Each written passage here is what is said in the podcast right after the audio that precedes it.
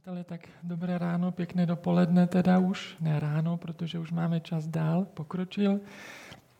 Máme velmi zajímavé téma, láska, která nesklame. Díky Majku, že takhle už to vlastně vysvětlila a vlastně řekla, co to je. Protože jsem si říkal, název by možná mohl být zajímavější. To, co nesklame, je něco, co nesklame. Ale vlastně je, je to láska, která nesklame a o tom budeme společně dneska mluvit, protože věci a lidi kolem nás, žijeme v nedokonalém světě, tak zakoušíme různá zklamání a ty souvisí s našimi očekávání především. Čekám, že se něco stane a ono nic, že druhý nějak zareaguje, že druhý se třeba něčeho všimne, jak se snažím, že mi něco ocení za něco, ale a když se to nestane, tak za, pak zakouším zklamání. Znáte, známe to všichni. A jaké by to bylo, když bychom zklamání neprožívali nebo nezakoušeli? Jak by to vypadalo? To by bylo vlastně už takové nebe, že? Nebe na zemi. A je to láska, která nesklame jaká to je ta láska. Láska, kterou já miluju druhé a chtěl bych, abych já je nesklamával, nebo aby mě druzí nesklamali. A mohu prožívat takovou lásku, která je pevná, stála, která vydrží a vytrvá, která skutečně nesklame. Jan, apoštol Jan, mluví o této lásce ve svém prvním listu ve svém prvním listu a on tam říká něco konkrétně, co je láska. My víme, že Pavel taky v Korinském v té 13. kapitole popisuje o lásce, jaká je a je tam seznam vlastností. Ale Jan, on doslova řekl, láska je.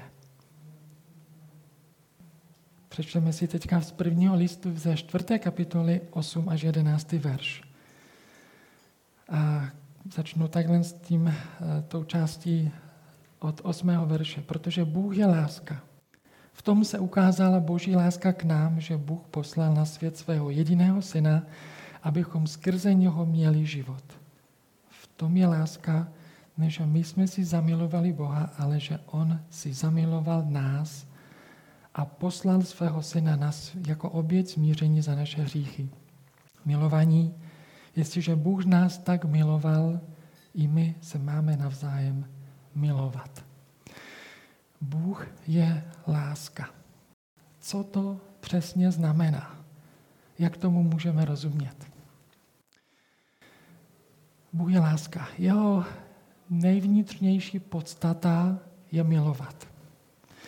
A uděláme si trošku teďka takový výlet do řečtiny, ne do řecka, ale do řečtiny a slovo hypostazis. To neznamená nějakou, nějakou nepříjemnou nemoc, ale ve skutečnosti to znamená něco jako základ. Hypo znamená pod a stasis je něco, co stojí nebo co existuje. A ve starém zákoně, v řeckém starém zákoně, tak toto slovo můžeme najít v žalmu 69.3, kdy tam David vyjadřuje a prožívá, jak on se cítí. A on tam říká, v bahně hlubiny se topím, není na čem stanout. Není na čem, není žádné to hypostazis. Jinými slovy, není nic pevného, na co by se on mohl postavit. A je to taky slovo, které je použito taky v listu Židům, a kdy se e, popisuje boží podstata. Židům 1.3. A to známe, on, mluví se o Ježíši, je odlesk boží slávy a výraz boží podstaty. Hypostázis. A to hypostázis popisuje tu otcovu podstatu, to, jaký je vlastně ve svém základu. A ještě druhé slovo bych tady chtěl zmínit, velmi podobné, a to je extázis. A ze kterého pochází to e, naše slovo extáze, a je to slovo, které znamená vedle nebo mimo sebe. Ek vlastně znamená ven, z a z něco, co stojí nebo existuje. A proč já tady mluvím o těchto dvou slovech? Protože nám to pomůže porozumět Boží trojici. V podstatě Boží trojice. Otec, syn a duch mají svou hypostázis v extázis. To znamená, že Bohem, že Bůh, Boží nejvnitřnější podstata, hypostázis, je, je ven orientovaná. Milující, život udělující podstata. A trojediný Bůh je Bůh extatický. Není Bohem, který by svůj život nějak hromadil a držel u sebe. A je tím, kdo rozdává. Jak to ukázal teď na kříži. Otec nachází svou pravou podstatu v dávání svého života a podstaty synu. A syn Ježíš odráží svého otce tím, že sdílí svůj život spolu s námi. A když čteme, že Bůh je láska, tak to znamená, že jeho podstata je láska, která dává. Láska, která přetéká, která je dávající. Úplný opak je ďábel, který chce jenom brát.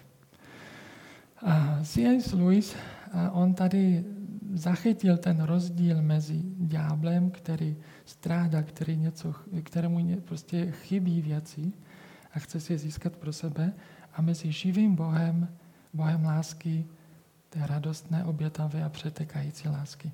A ve své knize Rady zkušeného ďábla je tam postava z Marchroba, z Marchrob, starší ďábel, který nějak učí nebo vlastně radí tomu mladšímu, co má dělat.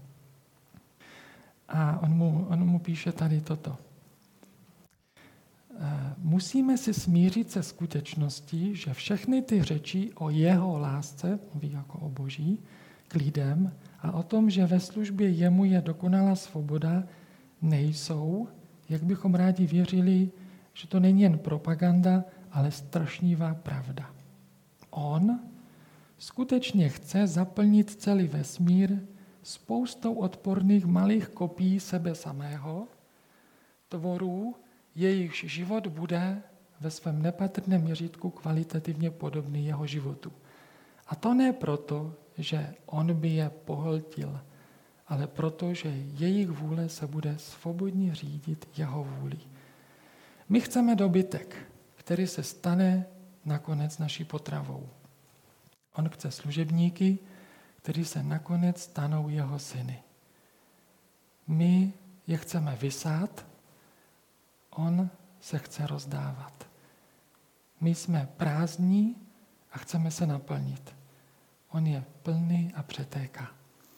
A velmi, velmi pěkně vyjádřil tady tímto obrazem a srovnání mezi Bohem, který skutečně je láska, která dává, a ďáblem, který chce jenom pohlcovat a brát věci pro sebe. U toho verše 8. teďka jsme se dívali na to, co to znamená Bůh je láska, že jeho podstata je milovat. Dále v tom 9. a 10. verši tady v Janovi čteme, že Bůh svou lásku prokázal, že to byla jeho láska, která byla ta první, ta iniciativní. A dříve, než my jsme vůbec mohli na to reagovat, než jsme mohli Boha milovat, tak On si nás zamiloval a poslal svého syna. A vidíme tam proč? Abychom měli život, abychom měli skutečný, opravdový život. A taky ten druhý důvod byl, aby nás smířil s Bohem. Abychom už nemuseli milovat jenom sami sebe, protože nic jiného nám předtím nezbývalo, ale abychom měli svobodu milovat jeho a druhé lidi. V jedenáctém verši. Jestliže Bůh takto miloval nás, i my se máme navzájem takto milovat. Jestliže Bůh takto miloval nás, i my se máme navzájem takto milovat. Tímto způsobem. A chvilku se tady u toho zastavíme. U jednoho slova a to je to slovo máme se. Eh, měli bychom, měli bychom vědět, co máme se znamená. Když e, slyšíme slovo máme nebo měli bychom, tak, e, tak nějak hned naskočí taková určitá povinnost, něco, co bychom měli dělat, nějaká taková, ať už morální povinnost. A měli bychom se milovat. Tady je to příkaz tomto, na tomto místě, který Bůh dává. A máme se milovat, to je, to je v pořádku, tak to, tak to má být. Ale ono to není jenom ten jediný význam. Pokud bychom zůstali jenom u tohoto porozumění, tak nám, tak nám vlastně uteče nebo ztratíme ještě mnohem hlubší porozumění tady, co to znamená. A to je záměr.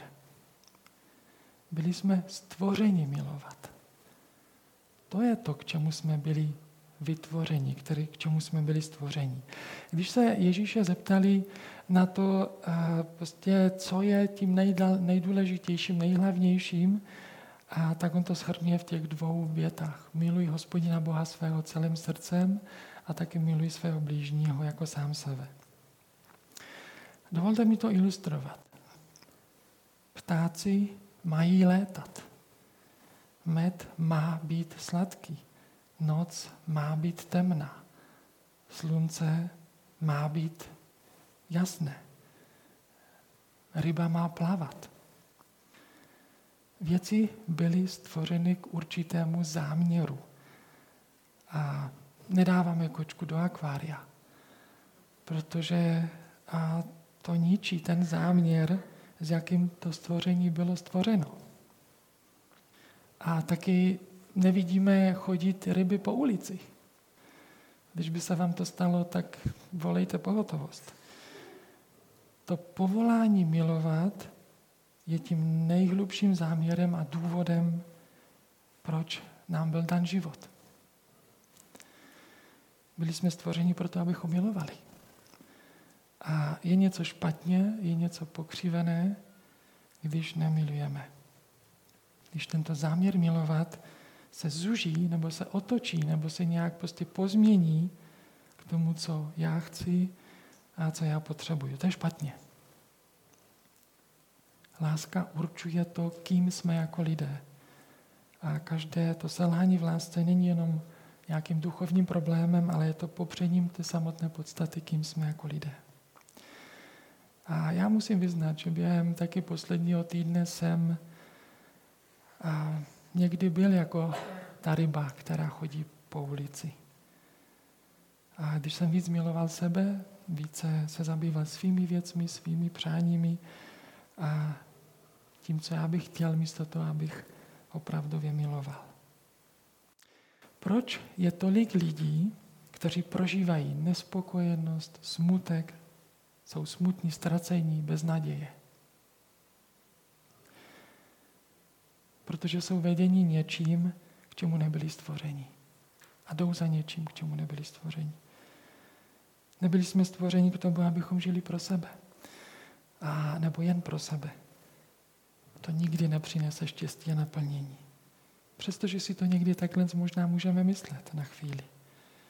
Ale stejně v konečném důsledku nás to zanechá prázdné, protože nemůžeme najít naplnění tím, že popřeme to, k čemu jsme byli skutečně stvoření.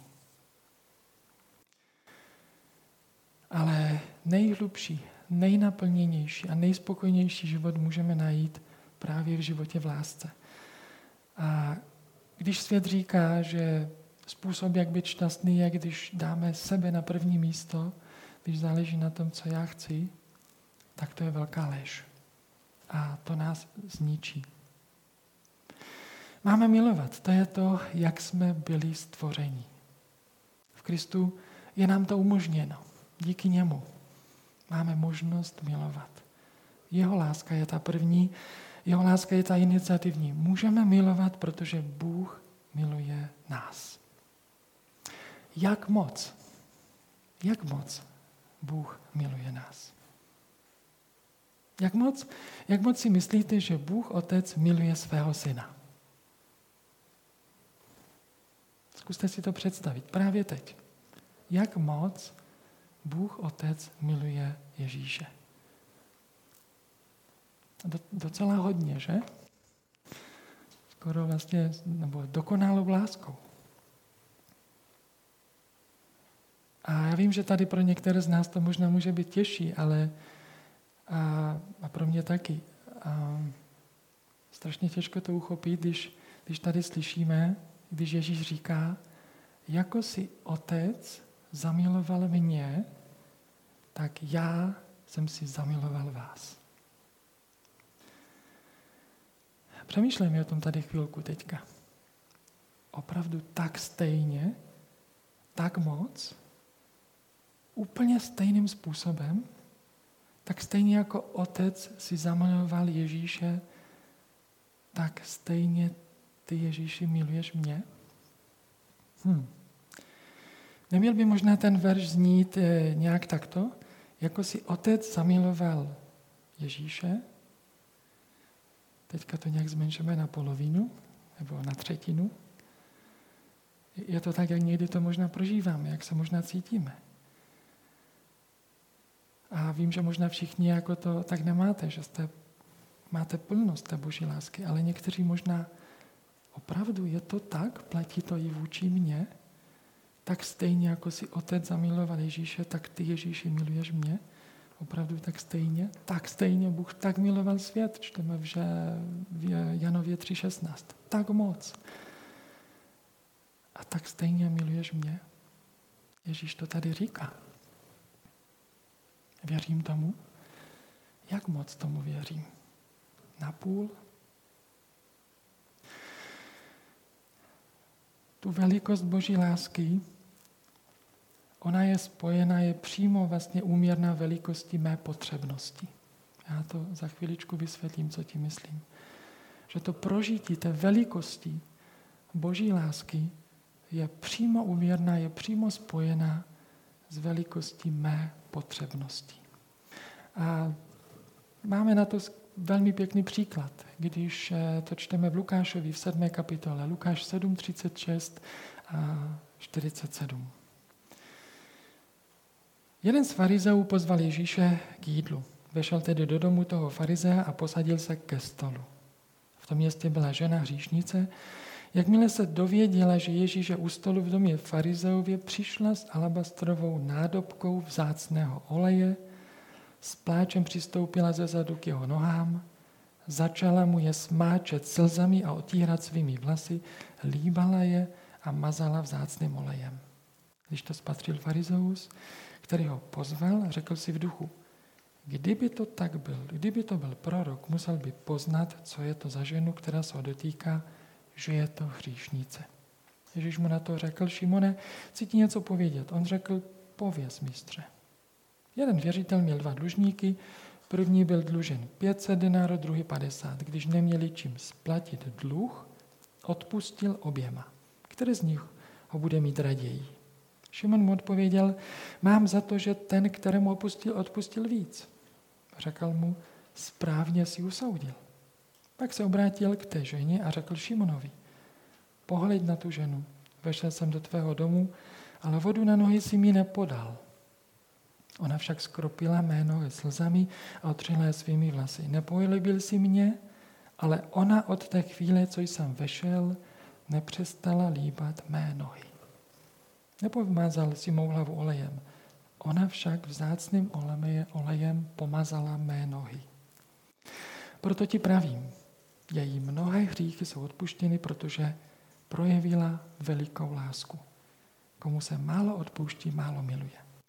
Pojďme si to trochu ještě takhle převyprávět tady společně. Farizeus, víme, že se jmenoval Šimon, se potkal s Ježíšem a pozval ho k sobě domů, aby s tím měli spolu jídlo. A pozval taky ostatní hosty. A když spolu takto jedí teďka, tak přijde do toho jeho domu žena, určitě nepozvaná, a přišla sama. A ona přišla za Ježíšem. My nevíme její jméno, ale co víme, že byla hříšnice. To je zajímavé. Zajímavý popis její osoby, hříšnice. A ona přichází s pláčem v slzách. Proč pláče? Ze smutku? Nebo ztratila někoho? Ve chvíli, když se dozvěděla, že Ježíš je ve městě v domě Šimona, tak vezme zácnou nádobu s olejem a utíká za Ježíšem. Ona mu to nezamýšlí přinést jako dárek, který by mu chtěla dát. A s pláčem přichází k Ježíšovým nohám. Její slzy padají na, jej, na jeho nohy. Nemá žádný ručník ani, ani útěrku, tak to začne, utí, začne utírat svými vlasy. Líbá jeho nohy a maže zácným olejem, který přinesla. Celou tu scénu pozoruje, pozorují ostatní hosté. Zaražení, překvapení. Ale ona si z toho nic nedělá. Šimon, farizeus, právě teď zjišťuje, kým Ježíš není. Není to prorok, jak jsem si myslel. Protože prorok by poznal, co je to za ženu a nedovolil by jí, aby se ho dotýkala. A Ježíš tady teďka zmiňuje ten příběh o dvou dlužnících. Jeden dluží víc, druhý méně. Oba nemají jak dluh splatit, tak jim věřitel ten dluh odpustí. A tady teďka Ježíš pokládá otázku týkající se lásky. O velikosti lásky. A ptá se Šimona, kdo z nich, kdo z těch dvou dlužníků bude mít rád více? Ten, komu bylo odpuštěno více. Správně, správně si odpověděl. A pak tady čteme, komu se málo odpouští, málo miluje. Ta žena tím, co udělala, projevila velkou lásku. Jinými slovy, ona musela jí být hodně odpuštěno, když prokazuje takovou lásku, jak tady Ježíš říká. Všimněme si, že vděčnost člověka nezávisí na tom, jak hříšný člověk skutečně je, ale na tom, jak hříšný si myslí, že je. Šimon, sám, Šimon farizeu si myslel, že on je v pohodě. A žena byla tak zasažena a dojata boží odpuštějící láskou, že se slzami vděčnosti vyjadřuje lásku Ježíši. A odchází vděčná, radostná a svobodná milovat. A ne jako Šimon, který soudil a díval se z hora. Jakoliv náš život je více hříšně nebo méně, hřích je jako dluh. A my nemáme, jak náš dluh zaplatit. Kdy mě na naposled přemohla velikost Boží lásky ke mně, když jsem si uvědomil, co všechno mi Ježíš odpustil. Kdy mě to tak přemohlo, jako, jako tu ženu, která si takto uvědomila, jak moc je Ježíš odpustil. Když bychom to měli nějak shrnout, jak zakusit, prožít Boží lásku a získat svobodu milovat, je jedna z věcí je skrze odpuštění skrze odpuštění mohu zakusit a prožít Boží lásku. Jinak zůstanu v zajetí milování sebe sama. A snahy, neustále snahy to třeba získat a získávat od druhých. A velikost Boží lásky, to, že ji můžu prožít a zakusit, je přímo uměrná velikosti mé potřebnosti. Nejsem schopen splatit dluh, mohu jen přijít za Ježíšem a počítat s jeho milostí. Takže láska a odpuštění, ale taky ještě láska se týká taky i plnosti. A Pavel, když on se modlí za Efeské, tak on tam ve svém listu, který jim píše, tak odhaluje, za co se modlí. A on říká, klekám na kolena. Efeským 3, 14 až 19. A říká, proto klekám na kolena před Otcem, od něhož pochází každý nebeský pozemský rod a prosím, aby se pro bohatství Boží slávy ve vás jeho duchem upevnil vnitřní člověk a aby Kristus skrze víru přebýval ve vašich srdcích. A tak, abyste zakořeněni a zakotveni v lásce mohli spolu se všemi bratři pochopit, co je skutečná šířka, délka, výška i hloubka, poznat Kristovu lásku, která přesahuje každé poznání, a dát se prostoupit, dát se naplnit vší plnosti Boží. Pavel se tady modlí, aby v srdci člověka, v tom nitru, aby na tom trůnu byl Ježíš. Aby tam přebýval. Nejenom na chvíli, nejenom jako návštěva, která přijde a za chvilku odejde. A nemá tam být moje já, jako král Egon, jak jsme o tom mluvili nedávno. Ale abychom poznali, poznali Kristovu lásku. A tak byli naplněni vší plnosti Boží. Poznat Kristovu lásku znamená poznat Boží plnost. A být jí naplnění, být prožít tu skutečnou plnost života, plnost Boží, kterou Bůh může dát. Odkud pochází naše spory, naše boje a naše snaha třeba nějak kontrolovat, ovládat situaci nebo lidi? Určitě proto mohou být různé důvody, ale myslím si, že je to často z toho důvodu, že zapomínám a nezůstávám v boží lásce, v plnosti boží lásky. A bez zůstávání v této lásce, tak já začnu pocitovat nedostatek. A začnu ji vlastně hledat někde jinde, u druhých lidí, které mám kolem. Ale v Kristu máme dostatek a plnost Boží lásky. Ale nám je to někde málo. A tak se snažíme získávat od čehokoliv, co se naskytne, nebo od kohokoliv, kdo se naskytne. Problém je, že nerozumíme, jak je Bůh dobrý. A někteří nerozumíme lásce Boží, jak bychom měli. Jeho hloubce, šířce a jeho velikosti. Ježíš říká, zůstaňte, zůstavejte v mé lásce. Co to znamená? Znamená to zůstaňte v mé svobodě, zůstaňte v mé plnosti. A dále říká, všichni, které mi otec dává, přijdou ke mně. Kdokoliv přijde ke mně, toho nevyženu ven. Kdokoliv přijde ke mně, toho nevyženu ven. Bůh Otec aktivně pracuje v životě nás, v životě člověka a přitahuje nás k sobě. Říká všichni, všichni, které Otec mi dává. To není jenom někteří, jenom, jenom někdo. Bůh Otec je ta láska, která je dostupná pro všechny. Je tady zmíněno Otec. Otec, který mi je dává, říká tady Ježíš. Je to tady spojeno s blízkým vztahem, který má Ježíš se svým Otcem. Dává. Bůh Otec dává je mně. Je velkým božím potěšením, svěřit nás, ztracené a potřebné, do Ježíšovy péče a do Ježíšovy náruče. A říká tady, přijdou ke mně. Máme možnost, máme možnost přijít, máme možnost se rozhodnout.